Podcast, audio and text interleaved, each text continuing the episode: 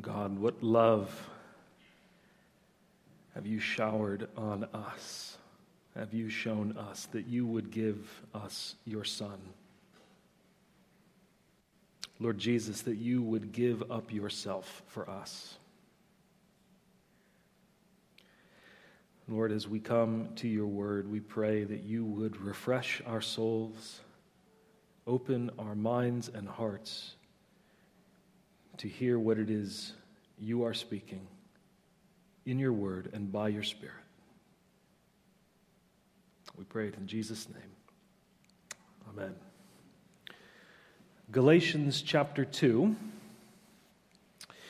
If you were to go on a road trip uh, across the country, you would come across all sorts of natural features and landmarks from the Appalachians to the Mississippi River, the Great Plains, the Rockies, onto the Pacific Ocean. Um, some of it you simply appreciate uh, as you drive by. You don't stop for hours at every natural wonder, every landmark. I once drove across Kansas on I 70. Kansas is a long state, it's longer than it might look on the map. And while it has its, its own uh, type of beauty, with all due respect to the Cho's new home, I didn't find myself particularly prone to pull over and stop for hours to stare at the wonderful emptiness of Kansas. But then there are some places, like the Grand Canyon, where you can't simply throw a glance as you drive by. You have to stop and look and linger before such incredible beauty. And typically, as we preach through books of the Bible here, we take anything from a paragraph to a whole chapter at a time. We seek to understand it in its context, to understand its, its doctrine, what it teaches, and its implications for us. But occasionally during our, our studies, we come to a verse or two or three that are so rich, so breathtaking, so vital for our spiritual life that we need to stop and linger over just a few words. And so today, our, our road trip is going to stop and marvel and worship at this Grand Canyon of Galatians. Just three verses Galatians 2 15, 16, and 21. I mentioned last week that Galatians 2 11 to 21, which is this account of, of Paul's uh, confrontation with Peter in Antioch, is an important transition passage in the book. Uh, it moves from Paul's defense of his personal apostolic authority, which was being questioned by these false teachers in uh, Galatia, and it's moving from that to his defense of his gospel theology, also being questioned by the false teachers. But these verses are not just an important hinge point in the book, they're also the, the theological center of the whole letter. It's Paul's grand thesis statement. Pardon me. It's, it's here that Paul introduces the great centerpiece of his theology the doctrine of justification by faith alone. While I'd initially planned to do all of verses 15 to 21 this week, as I studied, I came to the conclusion that what's written here is so crucial uh, that we need to take at least two sermons to unpack these verses. And that's not just because of how rich these verses are taken uh, by themselves, but also because of how important they are to understanding the entire rest of the book. Because what Paul says to Peter in these verses sets the stage for the rest of the letter. Everything that Paul is going to say moving forward is reflecting on, explaining, expounding, defending what he says here. In verses 15 to 21, Paul is basically answering two of the questions that we read this morning from the Heidelberg Catechism How are we righteous before God? And doesn't this teaching make people indifferent and wicked? So this morning we're going to look at verses 15, 16, and 21. It's answering that first question about how people are right with God.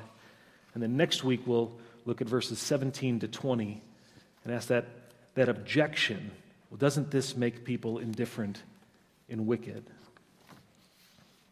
At this point in Galatians, uh, Paul has now introduced the, the key issue that's at stake in the Galatian churches, right? He's hinted to it up to this point, but now he says it outright. The false gospel that Paul's opponents are, are peddling among the Galatians focused on this claim that justification before God came through the works of the law in addition to faith in Christ. And in response, the, the main point that Paul makes unequivocally clear in these verses, in which he then goes on to defend and expound through the rest of the letter, is this No one will be justified by works, but anyone can be justified by grace through faith in Christ alone.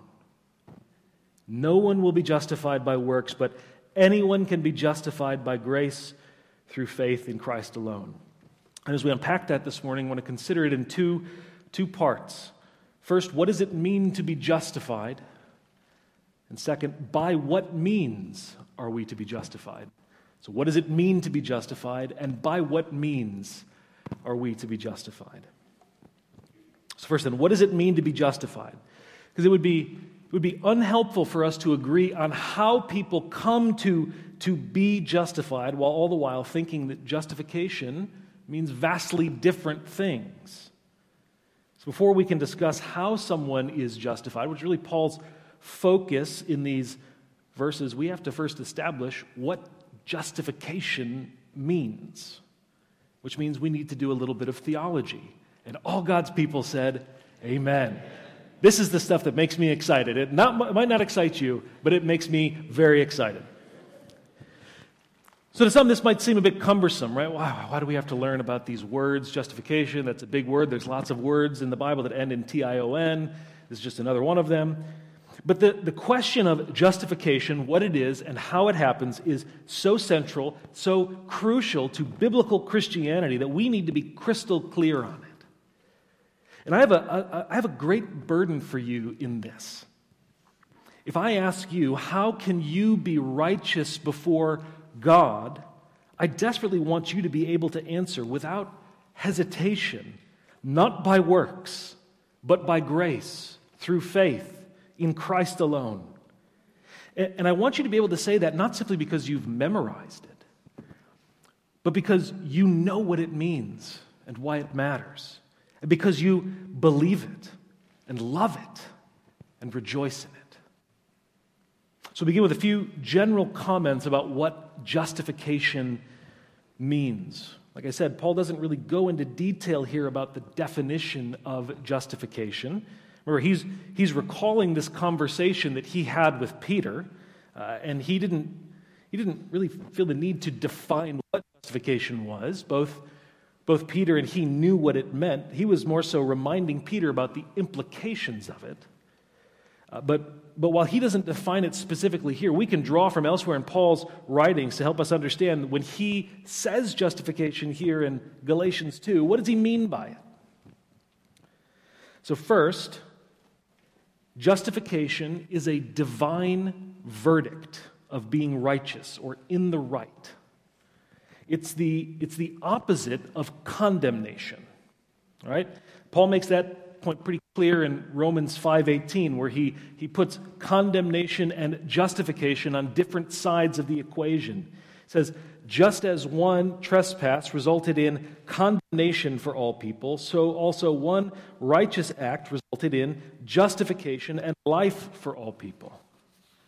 So condemnation is the legal verdict of guilt. It's the declaration that someone is unrighteous and therefore under God's wrath. Justification, on the other hand, is the legal verdict that someone is righteous and therefore in God's favor. So to be justified means basically to be right with God. Justification is also specifically a declaration, it's not a transformation. Right? It is to be justified is not to become righteous, but to be declared or counted as righteous. And this might be more easily explained by considering that justification is the opposite of condemnation. Right? To condemn someone is not to make them guilty. If someone is condemned, it doesn't mean that they suddenly become a lawbreaker. Rather, to condemn someone is to pronounce and recognize and treat somebody as a lawbreaker. And so it's the same with, with justification. To justify someone is not to make them righteous, as if they suddenly stop sinning and only live in perfect obedience to God. Rather, to justify someone is to pronounce, recognize, and treat them as righteous. So, closely related to that, we find that justification is a change in status, not nature. A change in status, not nature. Justification is not a transformation that, that changes our nature, the substance of who we are. It's a declaration that changes our status, our standing before God. And in this way, it's sort of like a wedding. And, and in fact, marriage was Martin Luther's preferred metaphor to describe the reality of justification. When Michelle and I got married, the pastor who married us said, by the power vested in me as a minister of the gospel of Jesus Christ, and by the Commonwealth of Pennsylvania, I now declare you to be husband and wife. And in that moment, there was an immediate change in status before God, before our friends and family, and before the state. We became married. But there wasn't anything about our own personal natures that changed. Michelle's DNA didn't suddenly become Beagle DNA. There wasn't anything about our personal character that changed either. I didn't suddenly become more patient or loving. You can check with Michelle on that. The change was real, but what changed was not our substance, it was our standing. We went from being unmarried to married. And it's the same thing with justification. Justification does not change our nature or our character, but it creates this new reality in which our standing before God goes immediately and irreversibly from condemned to righteous. In the Bible, the way that justification works is what we might call a twofold counting. To be justified means that our sins are not counted against us and that we are counted as righteous. Twofold counting. So to be justified first means that our sins are not counted against us. In justification, God declares our sins to be forgiven. And we read this earlier in Psalm 32. And actually, Psalm 32 is the passage that Paul quotes in Romans chapter 4 when he's describing justification. He says, Blessed are those who tran- whose transgressions are forgiven, whose sins are covered. Blessed is the one whose sin the Lord will never count against them. So justification means our sin is forgiven, covered, not counted against us. And that might actually be the clearest explanation of what forgiveness is. Our sins are not counted against us, they're not ignored. God doesn't just pretend like they didn't happen, they're not counted against us. We're, we're no longer liable to the punishment that our sins deserve. Right? And, and, and so it's not God ignoring this wrong that we've done, pretending like it didn't happen. It's a determination not to count that wrong against us, not to charge it to our account. But again, it's not as if God just snaps his fingers and makes it disappear. He says, Well, they sinned, but I'm just going to, I'm just going to pretend like that didn't happen. Because that would actually be unjust. That would be unrighteous. And we would never consider a human judge just if he or she cleared all the charges against somebody who was, who was clearly guilty. How much less so God? So God can, can justly not count our sins against us, not because he forgets that they happened, but instead he counts our sin to Christ's account. Right? God can, can justly not count our sins against us because he counts them as having been punished in the death of Christ. Christ's death is counted for the death that we rightly deserve to die for our sin. And because of Christ's payment of our sin death was perfect and entirely sufficient, we are released from it. To be justified means that our sins are not counted against us. And, and this is true, but it's, it's also where many people stop. I think that's a mistake. You may have heard it expressed like this before that justification means just as if I'd never sinned. That's clever, but it's only half correct. Justification does not only mean having our sins not counted against us, but it also means being counted to be righteous. It's not only God looking upon you just as if you never sinned, it's also God looking upon you just as if you had always been righteous. We just read that this morning in the Heidelberg Catechism that God grants and credits to us the perfect satisfaction, righteousness, and holiness of Christ as if I had never sinned nor been a sinner, and as if I had been as perfectly obedient as Christ was obedient for me. So that's the, the second part of this, this twofold counting. God declares your sins are not counted against you, and God declares that you, a sinner, are to be counted as righteous. Again, we see this in Romans 4. Paul says, For us who believe in him who raised Jesus our Lord from the dead, God will credit or count righteousness. To the one who trusts in the Lord Jesus, God doesn't count their sins against them, but he does count righteousness to them.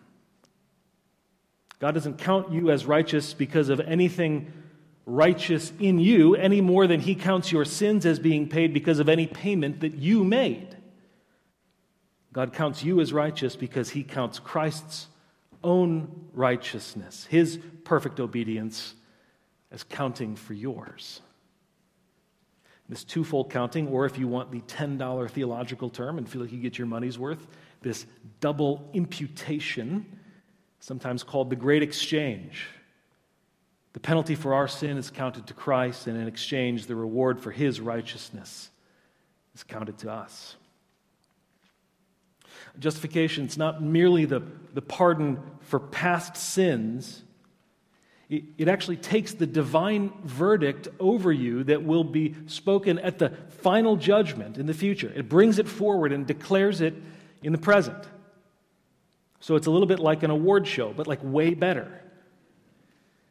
The winner's name in an award show has already been written on that card. The outcome is sure, fixed, established. The verdict is in. And justification is like taking a sneak peek inside the envelope before the public announcement. The difference is that we're not cheating when we do this. This is something that God wants us to know. He doesn't want us to wonder, waiting in suspense or fear about whether or not our names are written in the book of life. By telling us that those who trust in the Lord Jesus are justified by grace, He tells us now that those, those are the names that are written in the book of life. And we can be certain that God's verdict announced in our justification now will be precisely the same verdict that's announced before all creation at the final judgment. For the Christian, it's no suspense, only joy. So that's justification. A gracious, divine verdict and declaration that totally and permanently changes our status before God from unrighteous to righteous and brings us into God's favor. Accomplished by God not counting our sins against us, but rather counting them as punished in the death of Christ, and counting us as righteous before Him because Christ's righteousness is counted as belonging to us. And that is incredibly good news for sinners who cannot save themselves, isn't it? If that's what justification means, then we have to ask well, how does one actually come to be justified? That's really what Paul's focus is here. That's the, the core issue that's at stake, both in his confrontation with Peter and his combat with the false teachers in Galatia. How can you be right with God? By what means are we to be justified? Paul answers that question quite clearly in verses 15 and 16 of Galatians 2. Let's read it again. We who are Jews by birth and not sinful Gentiles know that a person is not justified by the works of the law, but by faith in Jesus Christ. So we too have put our faith in Christ Jesus that we may be justified by faith in Christ and not by the works of the law, because by the works of the law no one will be justified. In case we weren't clear on what Paul was intending to say, he repeats himself three times. That's not a mistake. Three times he indicates that what will never justify anyone is the works of the law. And three times he indicates the means by which anyone can be justified faith in Jesus Christ. So verse 16 succinctly summarizes Paul's theology of justification. No one will be justified by works, but anyone can be justified by grace through faith in Christ alone.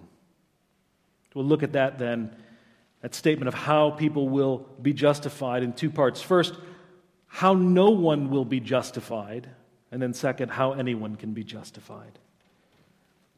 First, how no one will be justified. Paul, again, is quite clear in this matter. No one will ever be justified by works.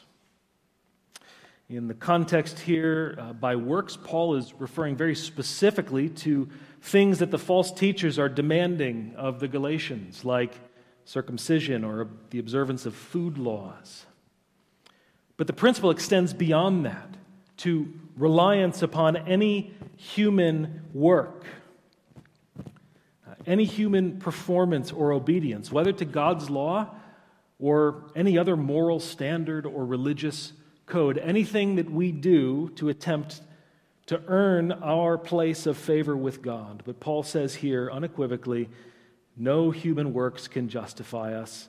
Nothing that we do can render us acceptable to God. Now, Paul's going to go on and explain more about exactly why that is in Galatians 3 and 4 as he defends this, this statement.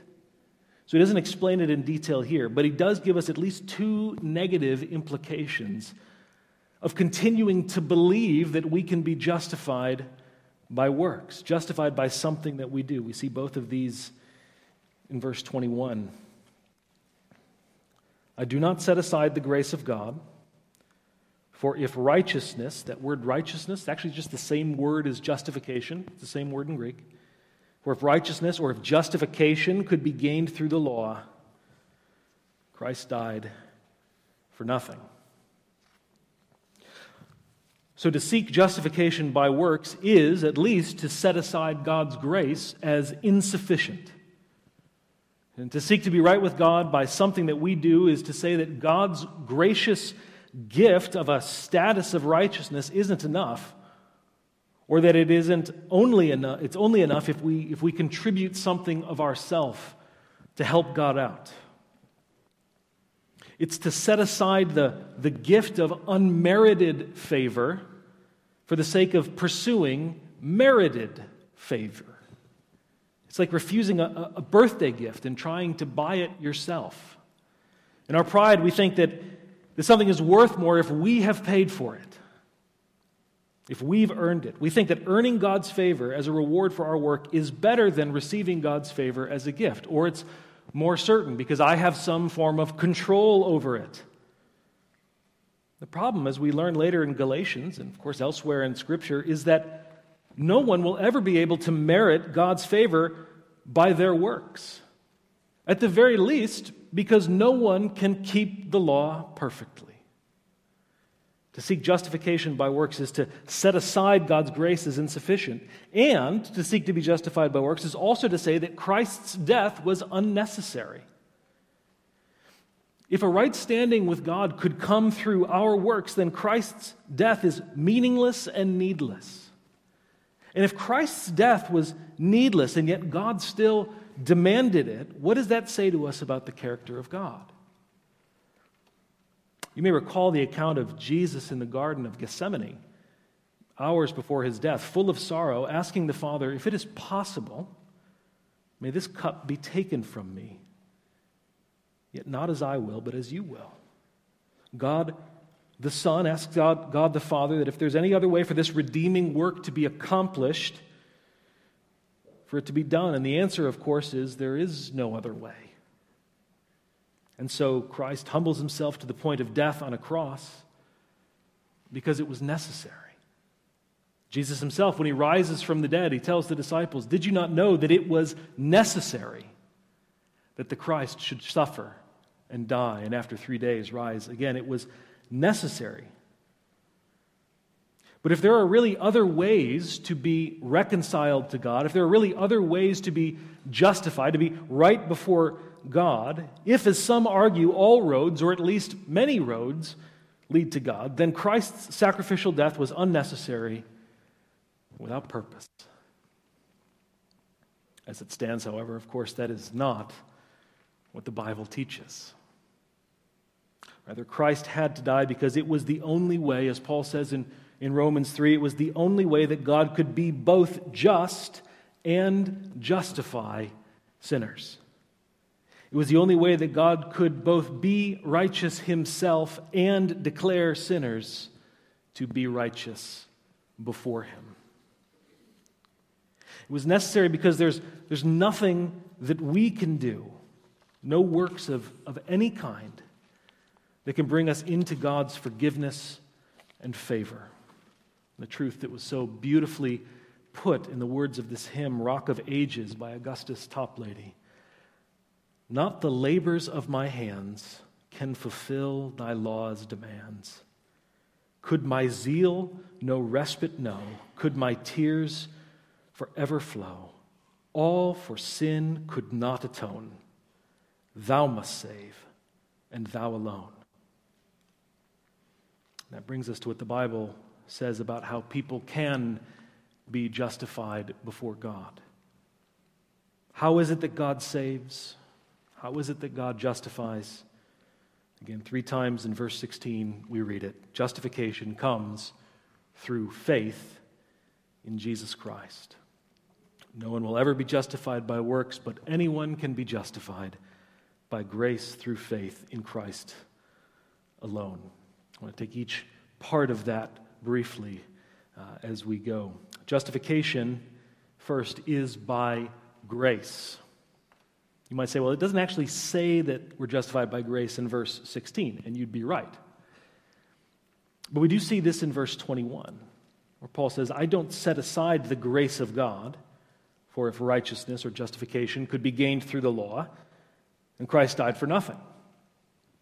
That is, to attempt to gain righteousness or justification through works is to set aside the grace of God.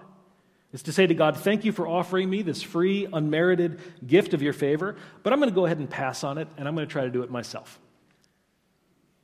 Being justified through faith in Christ, on the other hand, is not to set aside the grace of God, but to embrace the grace of God. It's a recognition that there is no righteousness within us for God to reward, nothing in us that merits his favor. The status of righteousness before God is entirely a gift, grace.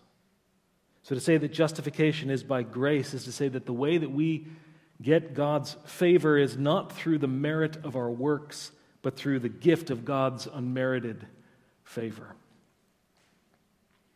So justification is by grace, the free gift of God, but, but then how does that actually come into our possession?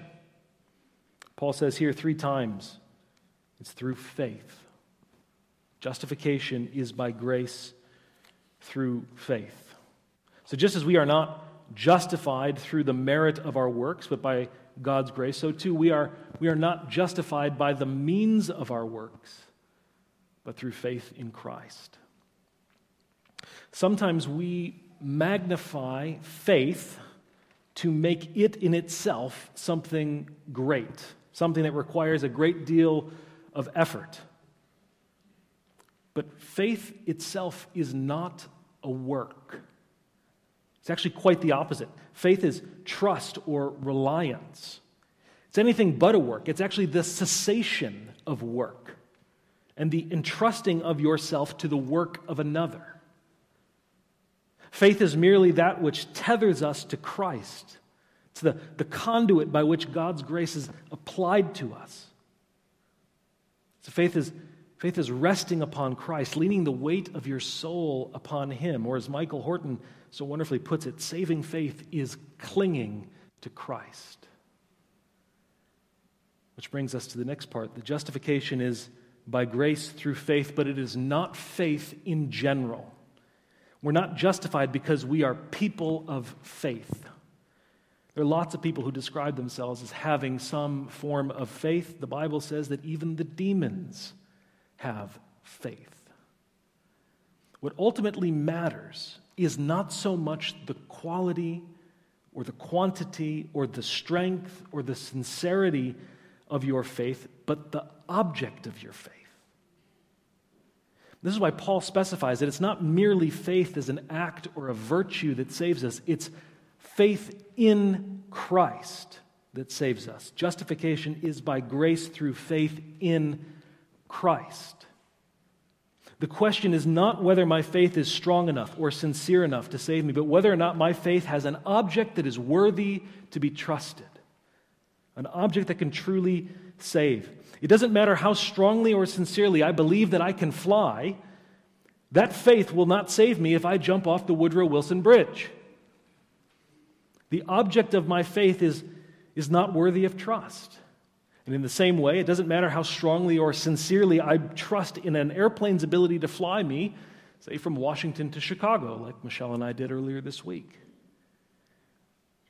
My faith in the plane may be weak, but if it's a trustworthy plane, and if I have faith enough to place myself inside it, it will get me to my destination. My weak faith and anxiety may prevent me from enjoying the ride, but it will not prevent the plane from carrying me to where it's going. Because it's not the strength of my faith in the plane that takes me where I'm going, but the plane itself. My faith in the plane's ability is simply that which leads me to get into it and rest myself in it and benefit from its work.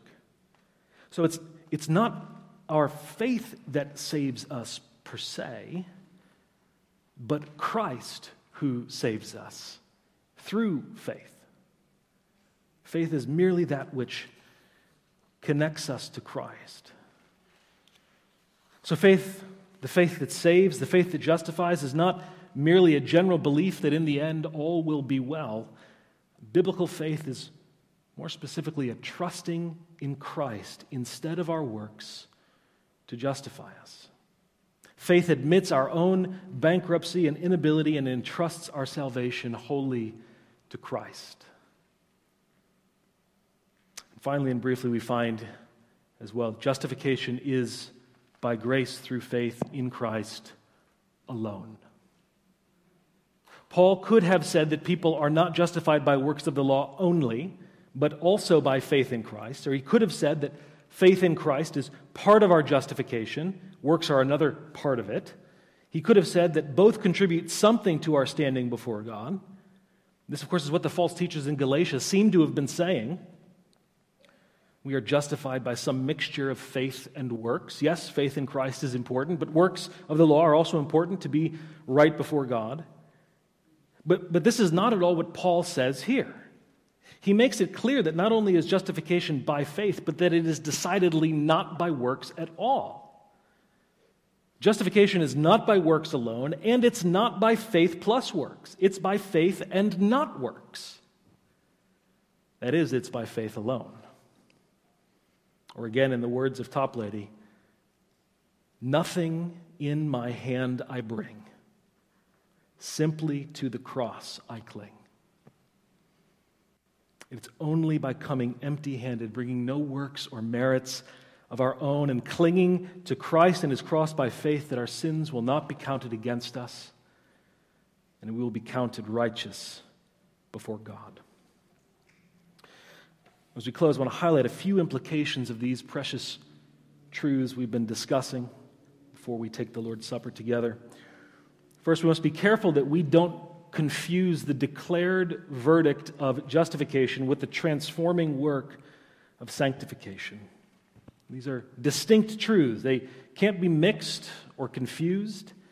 Uh, they, they are always connected. Those who are justified will be sanctified. Those who are declared righteous before God in status will indeed increasingly become righteous in practice, but these are distinct in what they mean and when they happen. And it's imperative that we remember that because we have a, a, natural tendency, even as Christians, we talked about this some last week, we have a natural tendency to base our justification on our sanctification, to base our confidence that God will accept us on the grounds of something within us. But that's altogether backwards. Richard Lovelace put it like this he said, Only a fraction of the body of present uh, the present body of professing Christians are solidly appropriating the justifying work of Christ in their lives. Many have a theoretical commitment to this doctrine, but in their day to day existence, they rely on their sanctification for their justification. They draw their assurance of acceptance with God from their sincerity, their past experience of conversion, their recent religious performance, or the relative infrequency of their conscious willful disobedience. Few know enough to start each day with a thoroughgoing stand upon a Luther's platform. You are accepted. Looking outward in faith and claiming the righteousness of Christ as the only ground of acceptance. Relaxing in the quality of trust, which will produce increasing sanctification as faith is active in love and gratitude. So we must be careful that we don't base our confidence about our justification on how we feel about ourselves or about our sanctification. You might say, I don't feel justified. I don't feel forgiven. I don't feel righteous. Very well. But God, God never said that you were justified by your feelings. He says you're justified by faith, apart from works and apart from feelings. And that's good news. We have to also remember that it's not only that there's nothing that we can do to merit or earn or deserve our right standing with God, it's a gift, but also that there's no work that we can do that conveys that gift to us. It's simply received by faith alone. And it's possible that you may have come from a religious tradition that has told you that God will save you by his grace, but the way that that grace comes to you, the pipe through which it flows to your soul, is something that you do, like penance rituals, joining the right church, or perhaps even something commanded by Christ, like baptism or communion. We're going to take communion together in a few moments in obedience to the command of Christ, celebration of his finished work, but, but make no mistake. Eating the bread and drinking the cup does not justify you. It does not make you right with God. It does not place you in a, in a state of grace. You are fully and freely and finally justified by grace through trusting in Christ alone and not by anything else. So when you come to receive the bread and the cup, don't trust in them to save you. Let them point you to Jesus so that you renew your trust in Him. Finally, friends, if, if you are trying to be justified before God by what you do, then you need to hear again what Paul says so clearly no one will be justified by works. It is impossible. It is an endless treadmill of effort that will only leave you exhausted. It will never secure your forgiveness. It will never bring you into God's favor. And if left to yourself, you will die in your sins. So, friends, as God's ambassador, I plead with you now to trust in the Lord Jesus Christ alone. Rely on nothing else to save you. And instead, look to Jesus who saves all who come to him by faith. Because while no one will ever be justified by works, anyone can be justified by grace through faith in Christ alone. And if you can hear the sound of my voice, that includes you. Here's the good news you don't need to be able to repeat all of the biblical truths in technical terms in order to be justified. Because thanks be to God, justification is not by theological knowledge any more than it's by works. All that is necessary for your justification is to trust wholly in the Lord Jesus. If you belong to Him, you will indeed grow and learn more about what justification means and how it, how it fuels a life of love and joy and gratitude and holiness. But in order to be justified, you don't need to know anything more than and those words from Rock of Ages, looking to Jesus and saying, Nothing in my hand I bring, simply to the cross I cling. Let's pray.